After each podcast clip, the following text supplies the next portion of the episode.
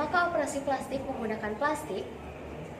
Hampir semua masyarakat menganggap bahwa operasi plastik menggunakan plastik untuk melakukan operasi. Pernahkah kalian memikirkan seperti apa sejarah operasi plastik? Kenapa sih disebut dengan operasi plastik? Dan apakah operasi tersebut memang menggunakan bahan dari plastik? Tak dimungkiri, sudah banyak penduduk di dunia ini yang melakukan operasi plastik.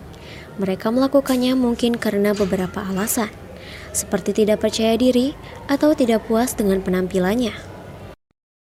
Operasi plastik adalah sebuah tindakan kedokteran yang menitik beratkan pada rekonstruksi atau perbaikan cacat dan kekurangan fungsional pada fisik pasien yang dikarenakan oleh penyakit, cedera, penyakit bawaan, dan pembedahan yang pernah dijalani.